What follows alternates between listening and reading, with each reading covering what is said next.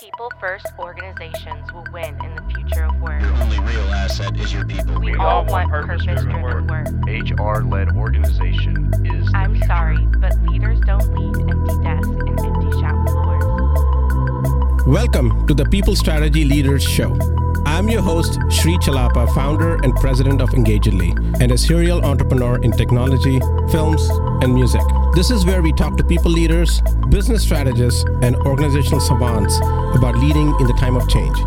What is working, what is not working, and more importantly, what we should be thinking about. Stick around to the end of the show. We will reveal how you can be our next guest. And now, let's engage. Hi, this is Sri Chellappa again with People Strategy Leaders Podcast. And today I have the privilege joining from uh, Melbourne, Australia, Karen Ferris. Karen is a director at KarenFerris.com and Macanta Consulting. Karen is a self professed service management and organizational change management rebel with a cause, acclaimed internationally as an author and speaker with industry acknowledgement of her reputation.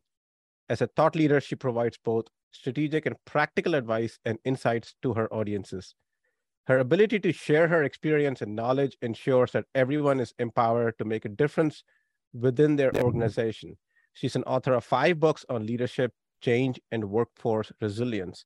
In 2014, ITSMF Australia bestowed her with Lifetime Achievement Award for her contribution to the industry.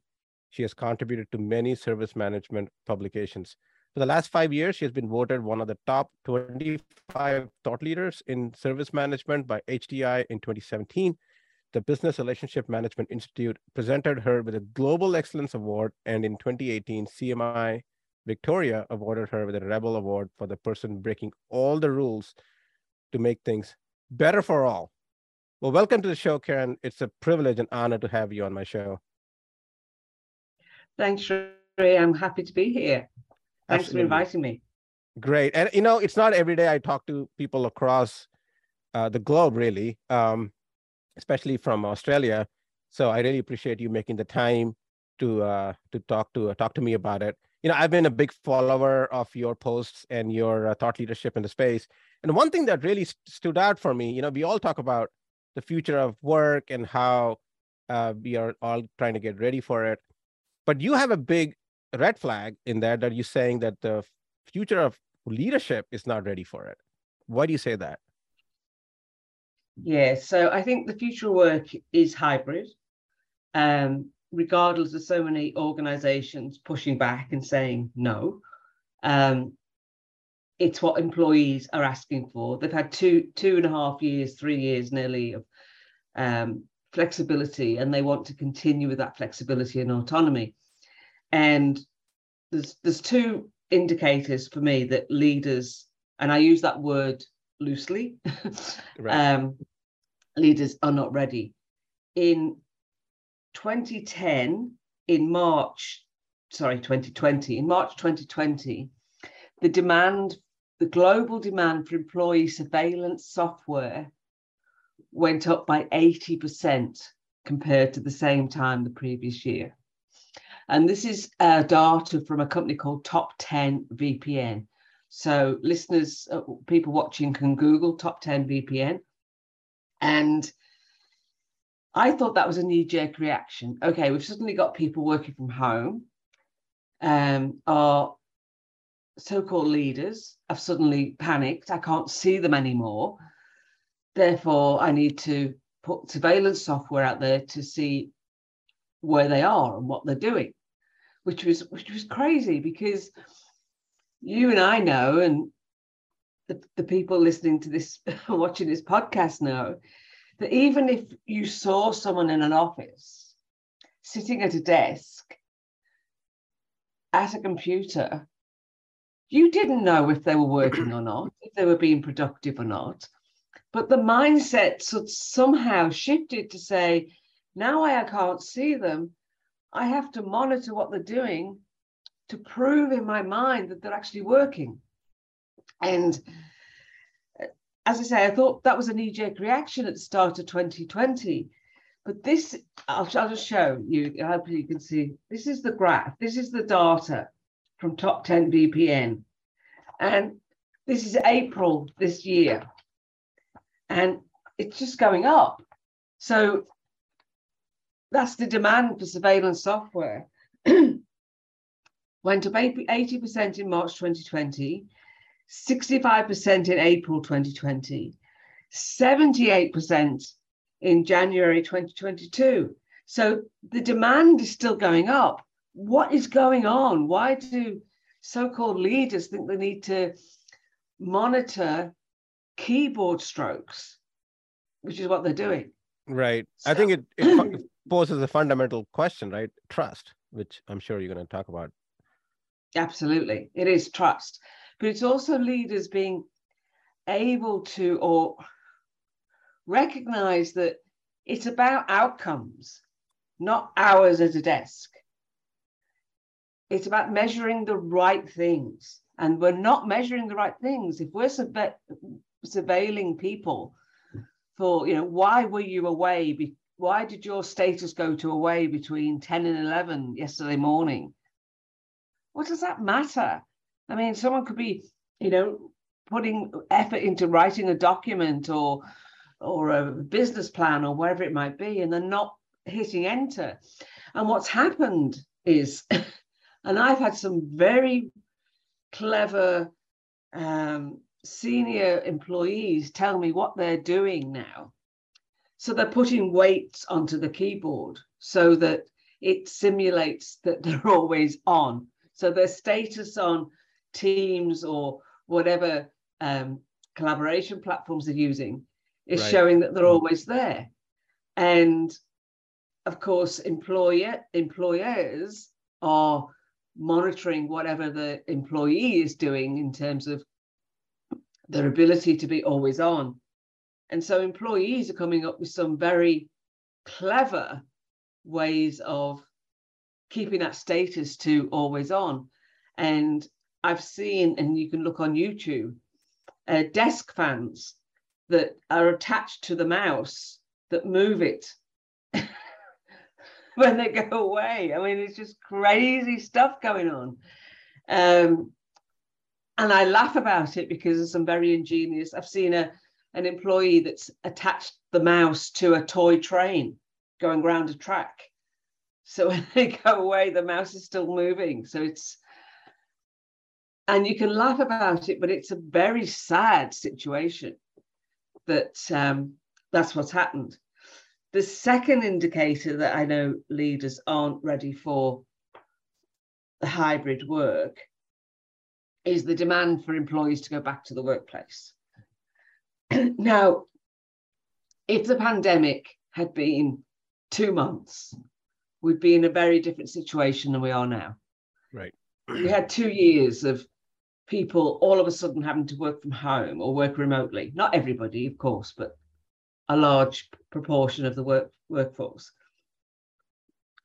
And that gave employees time to reflect on what they want. And they're saying loud and clear now, the research is overwhelming. They want that flexibility to work when they want, where they want, how they want, and they want the autonomy that goes with that. But there's uh, many organizations now that are saying, okay, we believe that pandemic's over. There's another debate.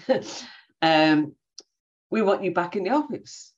And I'm like, why? There's, there's no reason to go back into the office. You've given people autonomy and flexibility. Why not continue to do that? And I think that's because we have organizations and the leaders in organizations who go, oh, this is just too hard. You know, we're going to have to rethink our um, our model, our operating model. Um, and now let's just go back to the way it was two and a half years ago, three years ago, and um, it'll all be fine. Well, it won't. Um, we know, I'm sure everybody who's listening and watching this has heard the term the great resignation, Right. um, where employees are just, they, they've proved that they can work for anyone around the world. I'm in Melbourne, as you said, Sri. I could be working for a company in Singapore or San Francisco or wherever, um, because we've proved that I can work remotely. I don't need to be in an office. Um, so now employees have such a choice of employer and they're in the driving seat. So that's part of what's driven the great resignation is that that realization that um, an employee is saying, I deserve better, I deserve more. So they're, they're, they're ready to walk. So unless organizations and leaders in those organizations wake up to that fact, they're just not going to retain the talent that they need to survive. Yeah, thanks for that, uh, uh, Karen. It's totally, totally right. I mean, people have learned how to work remotely, but I think there's this big uh, cohort, and I would call them to some extent, some some extent, the dinosaurs of an era where the management practice of managing was managing by walking around you know and managing by walking around is great. I have no no problem with that. I used to do that when i was running projects uh, back at you know ey and you know capgemini. We had teams we would walk around and i would talk to my team. It worked great but once you know we started going virtual. We started going virtual a long time ago with you know teams working in india and europe and all of that. So we were getting used to it and we had to change our management practices with better uh, you know better notes being able to structure your time effectively doing a lot of these type of calls coming to the meetings well prepared so you're not wasting time on those meetings because the next time you'll be able to meet is one or two days later. You can't just go back to your desk and come back in 30 30 minutes to have that discussion again so it requires better preparation better structure better planning and um, leadership and the management have have forgotten, or maybe not, some of them, not all of them, obviously, some of them have forgotten on how to structure their work and their processes better to be able to manage a work a virtual uh, world of work. Um, and that's true for a lot of global companies who have teams all over the world. But many of the companies that are they don't that don't have that, or at least the teams don't have that, uh, they'll have to learn new management practices to do that. The second thing to your first point actually is is comes down to trust. If you think your people are not working effectively at their uh, from from their home or virtually wherever they are, they could be on a beach in Florida for all I care. Um, mm-hmm. Then you have to question: Have you set as a manager the right outcomes and expectations for the for that employee or for that team member? And and secondly, have they bought into it?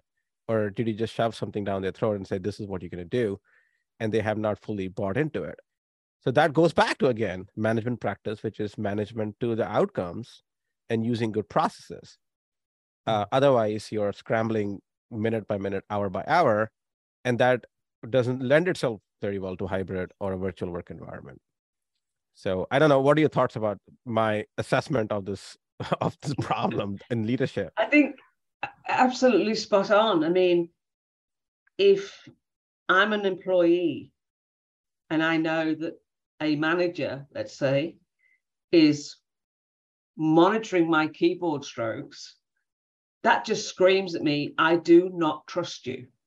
Right. And that is a terrible indictment um, that we have so called leaders saying, I do not trust you. What where does that leave the employee? I am not going to stay in uh, working for an organization where I feel that you're saying I don't trust you. And we need to have leaders that, as you said, Sri, set clear expectations. This is what I want you to deliver when I need it. How you do it and how many hours you spend doing it is, is pretty much irrelevant I just need this outcome by this date.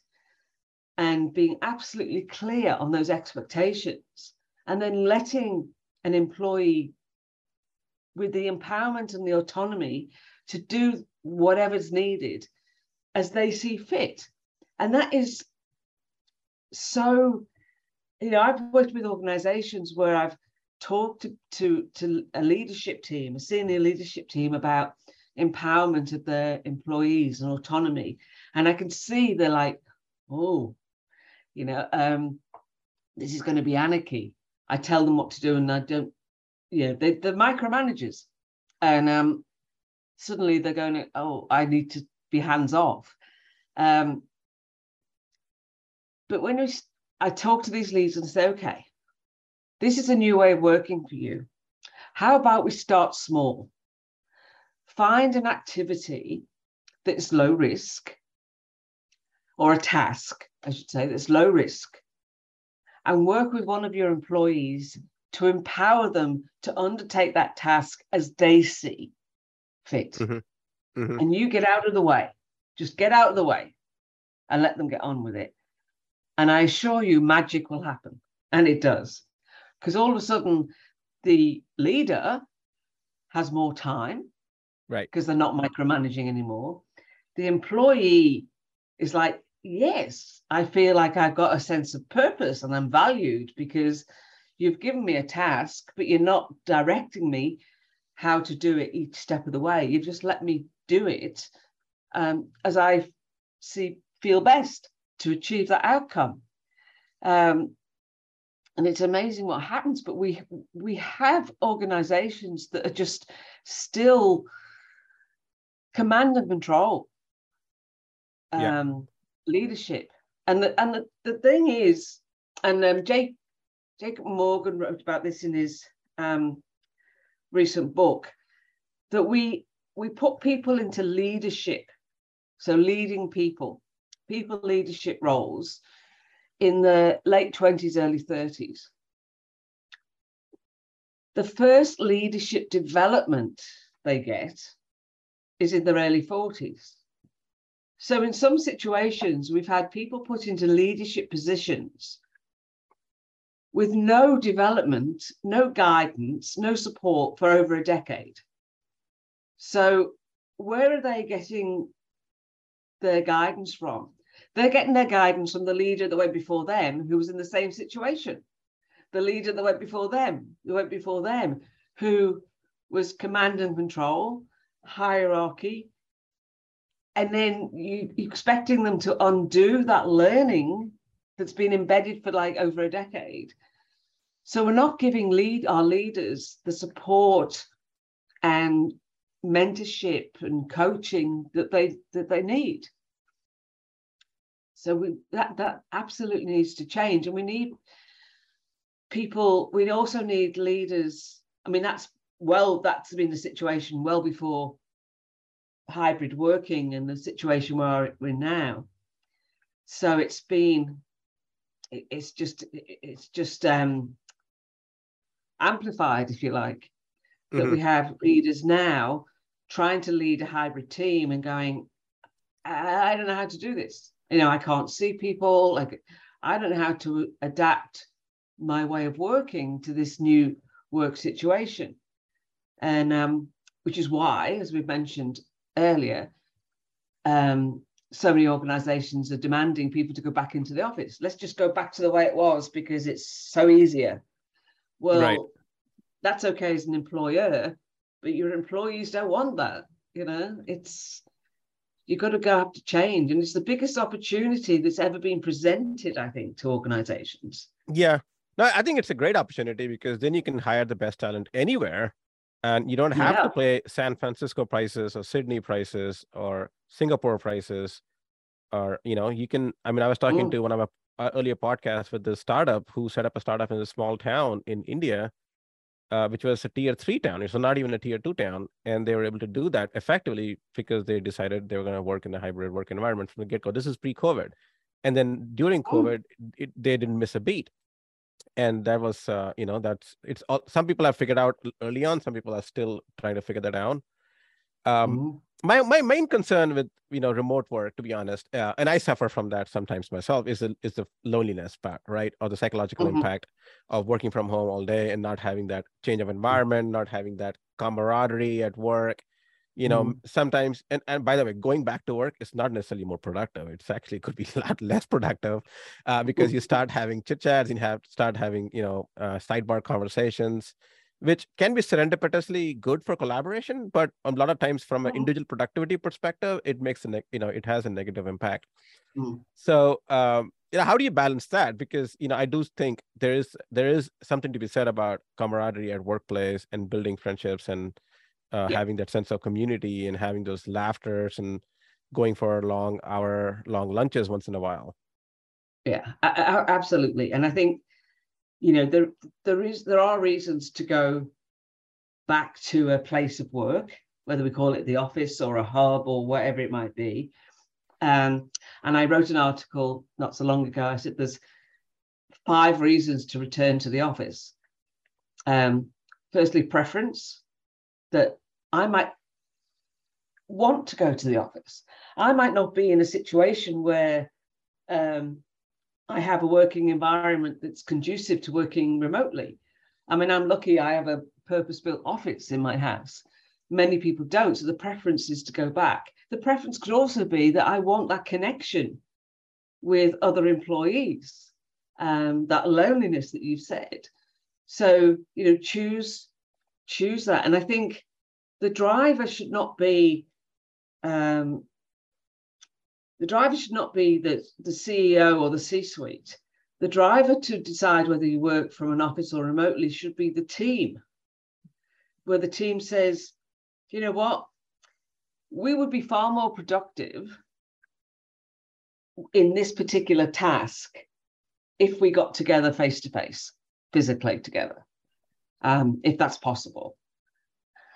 So do it. If that's the case, if that's the decision that we'd be more productive or we'd have a higher sense of purpose or um, we'd be part far more participate um, participative. Those are the reasons why you should, yeah, then co-locate. Otherwise, and I, and I always say the bottom line is, is it worth the commute?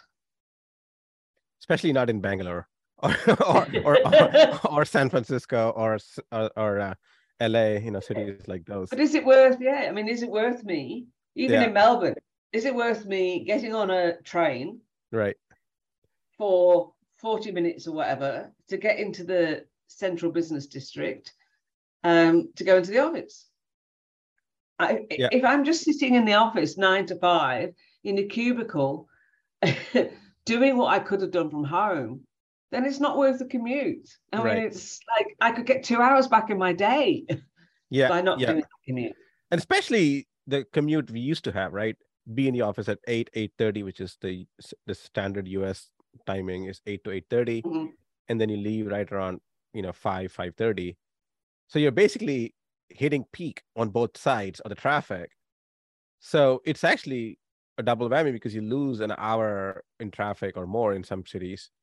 Um, Mhm. both ways. That's almost two and a half, three hours of lost time in, in some cases. And, Mhm. and I'm not exaggerating. This is absolutely a fact for many cities that I've uh, been in and worked at. In St. Louis, obviously, you know, our traffic is not that bad, and I'm 20 minutes away from my office, and I still come to work uh, most days because Mhm. I like I like coming to work, even though uh, most of my team isn't at work. I didn't demand people to come into work, uh, and we get together once every two or three or four weeks, and that's perfectly fine. You know, uh, for some, Mm. you know, some for some collaborative brainstorming activities where I need a walk whiteboard, I feel like I need to walk around and wave my hands, and, and they need to wave out their hands, and then we're gonna Mhm. continue walking together to the lunch, and we're still talking through things. I, I Mhm. feel like those are the times I need people to be um, coming to the office. I don't need my sales team to come and chit chat and hang out. You know, let them. They need to go and Mhm. sell. I want my manage uh, marketing people to do their design, do their blogs, do their you know social media activities, um, and Mhm. coming to the office on a daily basis is going to affect their productivity in many cases. But once in a while, I think it makes sense. So, um, but I, I know you're absolutely 100% right. You know, it needs to be task based or collaboration based, and it needs to be team team driven, like you said, and not a CEO or a president or a VP telling you have to come into the office regardless of whatever your work is.